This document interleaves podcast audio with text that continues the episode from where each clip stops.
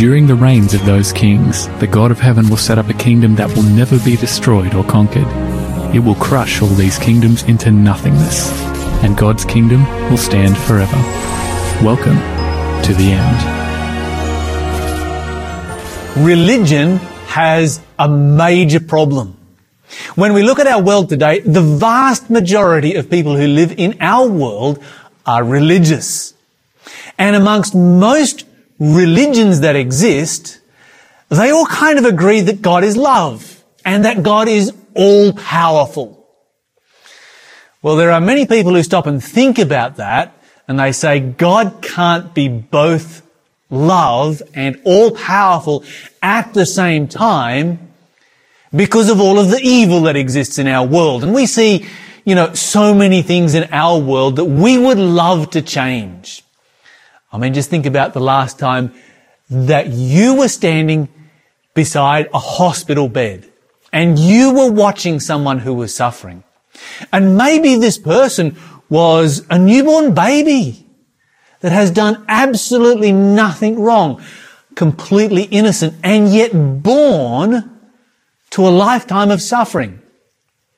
And so I ask you the question, as you were standing there, or if you were standing there at that hospital bed, and you had the power to do something to change the suffering that that person was experiencing, would you do so? And of course, all of us would answer, of course we would. Okay, so that poses a problem for God. If God is love and God truly loves us, why doesn't he do something about it? Why doesn't he stop the pain, the suffering, the evil that exists in our world? Thinking people, when they look at this, they come up with a number of different conclusions. Some would conclude that, well, maybe God doesn't know what's going on. That's why he doesn't do anything. Well, if God doesn't know, he is not really God and he's not really all powerful. Others would conclude God doesn't have the power to change it. Well, once again, if God does not have the power to change it, then God is not God. And God is not all powerful. Some would conclude that God doesn't want to stop what is going on. Now, if God doesn't want to stop what is going on, if He doesn't want to stop evil and pain and suffering, then surely He is not a God of love. And if He is not a God of love, then why would we serve Him? And so you see the problem that religious people have the world over, almost regardless of the religion that you belong to. The great thing about the Bible is the Bible provides answers for this most important question. And to find those answers, we are going to look at a number of passages that are found in scripture. The first principle that we are going to look at is that the Bible teaches that our universe is not one vast, empty desert that God has inhabited all by himself through the ceaseless ages of eternity. No, our universe is a place that is teeming with life. In Ephesians chapter 3 and verse 10, the Bible says, Then God would use the church to show the powers and authorities in the spiritual world that he has many different kinds of wisdom. Here God speaks about the church which is here on this earth and speaks about the spiritual world that is watching the church that is on earth. If we go over to Ephesians chapter 6 and verse 12, Ephesians chapter 6 and verse 12, we are going to find that Paul speaks about this again. He says, for we wrestle not against flesh and blood, but against principalities, against powers, against the rulers of the darkness of this world, against spiritual wickedness in high places.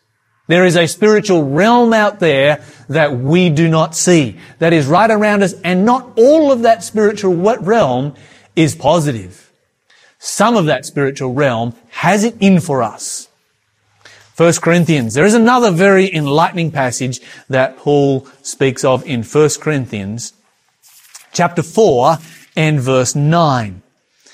And here the Bible says this, For I think that God has set forth us, the apostles last, as it were appointed to death.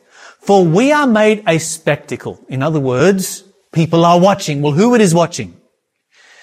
Unto the world. So first of all, he references the world is watching and to angels. So the angels are watching and to men. So who is that? These are the inhabitants of the universe that are around us right now. Revelation chapter 12. Once again, we head over here. Revelation chapter 12. Bit of a Bible study we're going to have here this morning. Hope that if you have a Bible in front of you, you can follow us along and your pages can be flipping as well. The Bible says there was war in heaven. Michael and his angels fought against the dragon and the dragon fought and his angels. They did not prevail. Neither was their place found any more in heaven. The great dragon was cast out, that old serpent called the devil and Satan who deceives the whole world. He was cast into the earth. If we go down a little bit further, we find in verse 12 that it says, Therefore rejoice, you heavens. That's in plural. That's the cosmos. Rejoice, you cosmos, and you that live in them, you that live in the heavens. Woe to the inhabitants of the earth and the sea, for the devil has come down to you having great wrath, because he knows that he has a short time, that it is nearly the end. Now, when you think about this passage right here, John is speaking about the heavens and those that live in the heavens in contrast to those that live on the earth. In other words, the inhabitants of the universe. Well, whereabouts in the universe do these people live? The answer once again is found in scripture. If you go over to Hebrews, uh, the Bible has a passage here that was only confirmed by modern science in the last 20 or 30 years. Hebrews chapter 1, the Bible says God, in verse 1, who at sundry times and in different ways spoke in time past unto the fathers by the prophets, has in these last days spoken unto us by his Son, by whom he has appointed heir of all things, by whom he also made the worlds, the planets, that exist in our universe. And these planets would be the home of the inhabitants that we have been reading about. Our universe is full of life and that life is able to see what is taking place here on this earth. So as we unpack this subject, we're going to look at two great principles. First of all, we're going to look at the big picture versus the little picture principle. And then we're going to look at the concept of the power of choice. We've got a fascinating story over here in Job chapter 1. We're going to unpack this story a little bit. We're going to look at the principle of big picture versus little picture as we work our way through Job chapter 1. So hopefully you are once again able to follow me in your Bibles here. We're going to pick up the story in verse 6. The Bible says, There was a day when the sons of God came to present themselves before the Lord, and Satan came amongst them. The Bible speaks of the sons of God, plural. This is not Jesus Christ. These are the representatives of the universe whoever, whatever it is that is out there, because the Bible describes Adam as the father of our race as a son of God. Not the son of God, not Jesus Christ, but a son of God because, you know, he doesn't have any other father other than his creator. And so you've got this gathering there and Satan turns up and you might wonder, well, why would Satan be there? Well, in Satan's mind, Adam sold out to Satan Adam is dead, and so if somebody's going to go as the representative of this planet, then Satan is like, well, you know, it's going to be me. I'm going to turn up in heaven. I'll, I'll go as the representative of planet Earth because planet Earth has chosen me. The Lord said to Satan, where'd you come from? Satan answered and said, from going to and fro in the earth and from walking up and down in it. In other words, I've come from planet Earth. This is my domain. I am here as a representative of planet Earth. And so God asked him a question. Okay, if you're the, if you're here from Earth and you represent Earth, do you really, and we're you know, filling in the gaps here, do you really represent everyone that's on Earth? Are you truly the representative of planet Earth? Have you considered my servant Job in verse 8? There is no one like him in the earth, a perfect and an upright man someone who fears God and turns away from evil. Well, Satan has an answer ready for this one because Job was a man of fabulous wealth. And here he continues on. He says, Satan answers the Lord and said, does Job fear God for nothing. You've put a hedge about him. You've protected him. You've given him all of these things. You've given him so much wealth. I want you to notice what it is that God is being accused of here. And I want you to notice the environment that it is taking place. Satan has turned up in front of the assembled representatives of the universe in this heavenly council. And they are all watching on. And Satan has claimed to be, you know, the, the, the representative of planet Earth. God has challenged that. He's like, well, you don't represent everybody down there. There's this guy named Job and he serves me, not you. Well, Job turns around and says, no, no, no, no. He doesn't serve you because he loves you. This whole government of love that you keep talking about is just fake. The only reason that Job serves you is because you give him stuff. You know, you're just his sugar daddy and he's nothing more than a gold digger. Now, at that particular point, God has a number of, number of options. What is it that God is going to do? You see, God at that particular point could say, you know what? I'm God. I don't need to listen to your rubbish, Satan. That's foolishness, and I know Job's heart. So, be gone with you. God has the power to do that. He is sovereign ruler and creator of the universe. But what would happen if God did that? The representatives of the universe are right there. What message will they take back to the rest of the universe? You know, it would raise doubts in people's minds. Well, did Satan actually have a point? Because God never actually answered that objection. And we can look down on planet Earth and we can see that God is certainly making Job very wealthy. So maybe this love thing is not actually real. The other alternative is that God can give Satan leeway to test Job. And that's going to be rough for Job. To cut a long story short, this is the path that God chooses. And so God gives Satan some leeway. You can do whatever you want to. You just can't kill him. That's not going to accomplish anything. So don't kill him. Satan goes down there.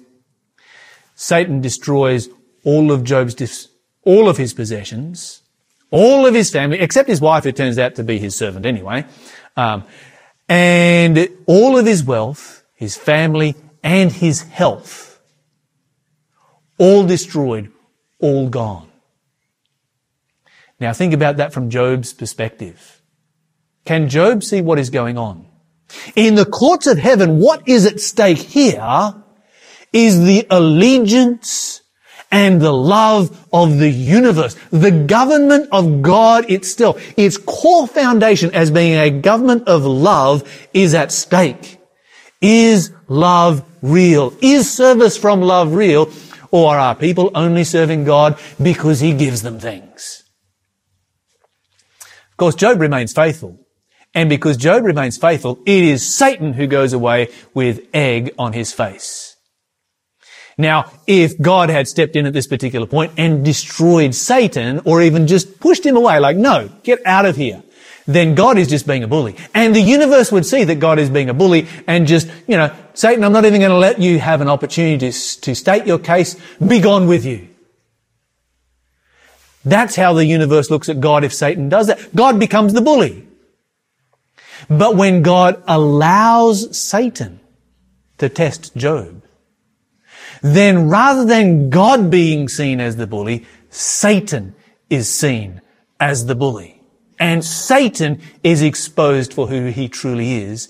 And God's government of love is justified. It is upheld. People see that Job is going to serve God, whether he's wealthy or poor. It's not going to make any difference because he truly loves God. He truly understands just how good God is and what God has done for him and the salvation that God has provided for him.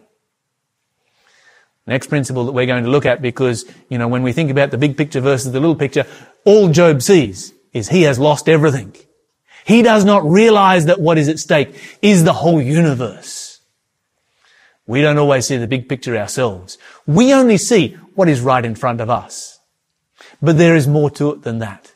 And to understand how there is more to it than that, we need to go back to the origin of sin itself. And to do so, we're going to read from Isaiah chapter 14. Isaiah chapter 14, where the Bible describes the beginnings of sin. How are you fallen from heaven? O Lucifer, son of the morning, how are you cut down to the ground, you who weakened the nations? By the time he got down here to this earth, he'd been doing a lot of damage to the nations of the universe. Verse 13, for you have said in your heart, I will ascend into heaven. I will exalt my throne above the stars of God. I will sit also on the mount of the congregation in the sides of the north. I will ascend above the heights of the clouds. I will be like the most high. Satan was trying to overcome the government of God. He was trying to pull off a coup in heaven, a military takeover. It's further described in the next book, uh, a couple of books over, sorry, Ezekiel chapter 28. Ezekiel chapter 28. And over here, we find that uh, he is described as the anointed cherub who covers in verse 14. You are the anointed cherub who covers. I have set you so. You were upon the holy mountain of God. You have walked up and down in the middle of the stones of fire. You were perfect in your ways from the day that you were created until iniquity was found in you. Some people ask me the question, how could a perfect being ever commit sin? And I would answer by saying, the reason that he could commit sin was because he was a perfect being. You see, the ability to sin, the ability to rebel, the ability to choose an alternative comes from the power of choice. It is the power of choice that creates the existence of love. By creating the power of choice, God has created the reality and the possibility of love because God is love. And God's kingdom is a kingdom that is a kingdom all of love. Satan has come along and proposed an alternative. Okay, we've had this kingdom of God, love. Why don't we try an alternative to the kingdom of love? Why don't we try a different way? And God is like, no, this is the best way. This is the way of love. And so Satan's like, no, no, no, I want to try my own way. You know what I'm going to do? I want to sit on your throne. I want to be God. I want to have an alternative right here. He is able to do so because he has the power of choice. Now God could remove his power of choice. And the moment that God removes his power of choice, he ceases to be a person. You see, what it is that defines a person is the power of choice. Not only would he cease to be a person, he would cease to have love, to experience love. Love would be eradicated in one move, just like that. Gone. And he would be go, go from being a person to being a robot. You see, the difference between a person and a robot is the power of choice. I can, com- I can, you know, control my computer. I can program my computer to tell me that it loves me. But does my computer really love me? No, because it can't choose that. And so here we find that Satan has the power of choice and he chooses to exercise that power to rebel against God. So what does God do? Well, once again, people would say, well, um, okay, maybe we can't take away his power of choice because, you know, that would eradicate love in one move. So maybe rather than taking away the power of choice, we should just destroy him like that. You know, isolate the rest of the universe from his influence by destroying him. Okay, that sounds reasonable to a human being until you place yourself in God's shoes. Put yourself there for a moment and think about this. If you're God and Satan comes along and he's going to rebel, you have the option. You can wipe him out. And so with a click of your fingers, you go bang and Satan ceases to exist. So now the rest of the universe, up until this point, they have been serving you because they love you and for no other reason whatsoever at all. But why do they serve you now? They are going to see Satan, you know, be Thanos, so to speak, be vaporized. The natural reaction is going to be, well, I don't want that to happen to me. That would be a terrible thing. You know, we all have that desire to live. And so why are they obeying God now? In one simple movement. If God had destroyed Satan, he would have eradicated the existence of love. Because up until this point, the whole universe had served God because they loved God. God eradicates Satan. They are now, from that point forward, they are serving God because they don't want to be destroyed. And so God has another option then. Okay, that one's not going to work. You cannot preserve love in the universe and instantaneously wipe out Satan. So what do you do? How do you preserve love and then at the same time eradicate evil and get rid of it in such a way that it will never ever come back again? You know, there's an old saying that goes, if you give a man enough rope, he will hang himself. And that's pretty much what God does here. He's like, okay, Satan, you've proposed an alternative. I'm not going to take away anyone's power of choice. Anyone who chooses to follow you, they have the opportunity to do so. Alright? And we're going to set aside a period of time. And within that period of time, we can see the results of your government versus the results of my government and everybody can choose.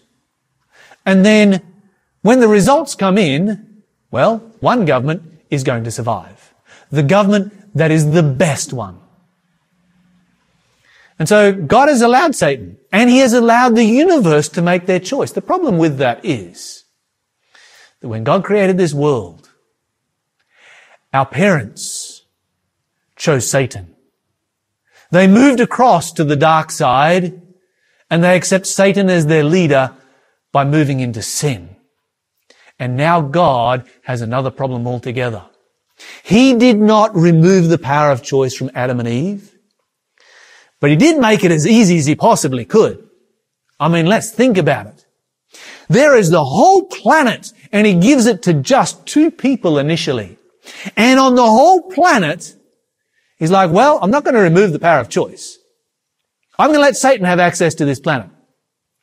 But on the entire planet, he only gets access to one tree. You see, God's making it easy as possible. And then he comes to Adam and Eve and explains to them, don't go and eat the fruit of this tree. Don't go anywhere near this tree. He tells them the story. They know. They go in with their eyes open. And when they're deceived and when they choose to sin, sin comes into our world and God has a problem. Because God loves human beings. And He wants to save human beings. But how can He do that? You see, the only way that you can get rid of sin is by killing it. It's like a virus. The only thing you can get, do to get rid of the virus is to kill it. And if you can't kill the virus, you have to kill the host. And so the wages of sin is death. And death has been decreed on the human race because of that. And God can't bear that because He loves us. Of course, God sees all this because God knows the end from the beginning. God knows the cost. He knows what it's going to cost Him to allow Satan to continue for a period of time. And He knows that that is going to have an infinite cost. This is not where something where God's just going to sit back and say, well, you do your thing, I'll do my thing, and uh, let's see what happens in 6,000 years later, and let, let's choose at the end of that. No, no, no, no. Because God is intimately involved in the whole process, and God doesn't want to see anybody lost, but at the same time, He will never violate your power of choice. He will never violate mine, because the moment He violates our power of choice, love is gone. And so what does God choose to do? Well, sin's going to exist for a period of time. It's going to exist for a set period and then it's going to be over. And during that period, well, God wants to save as many people as He can. And the only way that He can do that is by giving His, giving His life.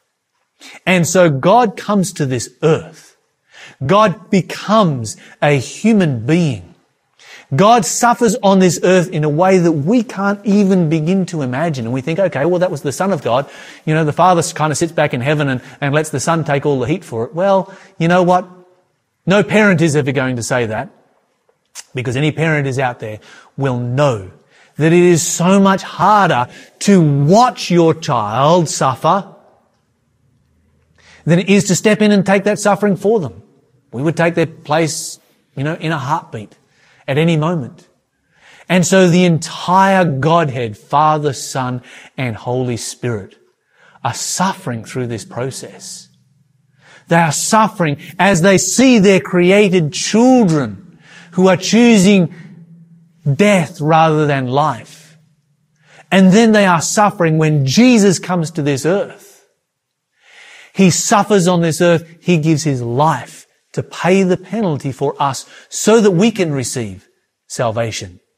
He becomes the innocent substitute on our behalf. You see, if God hadn't done that, Satan would have said, stepped back and said, well, you can't save these people. You said that the wages of sin was death and the only way of getting rid of sin was to kill everyone who was a sinner. You can't just go and blindly forgive them. So God steps in and says, okay, this is my law. I made that law and I will die to pay the penalty for that law in their place. That's what God has chosen to do because of his unfathomable love that he has for every one of us. And so God's choices were easy at the beginning. He could have removed Satan's power of choice. Everybody becomes a robot. Problem solved. Love is gone. He could have chosen to destroy Satan and isolate the universe from sin. Once again, sin is gone. The universe is all serving him. Problem solved, except that he's eradicated love from the universe. Or he could choose a path of suffering, but a path in which every single person in the universe and on this earth is able to have the power of choice, to maintain that power of choice, to never lose that power of choice, and thus to be able to love and to experience love. You see, God is love, and so He chooses the path that is a path of love. God is all powerful. And so God chooses a path that will eradicate sin. You see, when God finally gets rid of sin, it's never coming back again. The Bible says in Nahum chapter 1 and verse 9, sin is not coming back. It will never rise its ugly head again. Why won't it come back? Is it impossible for it to come back? No, of course it's not impossible for it to come back. But let's face it, when you get to heaven and you are in a perfect universe and a universe of love, will you want to be the person who goes, yeah, you know what? I kind of feel like starting that whole earth thing again. No, you won't. Why? You've seen it. You've experienced it. Will anyone in the, in the universe want to start it over again? No. Why not? Because we have seen it. We have experienced it. You see, God has a perfect plan for making sure that sin never comes back again a perfect plan that removes all doubt from the minds of anyone in the universe and guarantees that the horror that we see today will not last for eternity, that it will only exist for a set period of time. The Bible says there's coming a time. Let me read it to you. And it's coming very, very soon.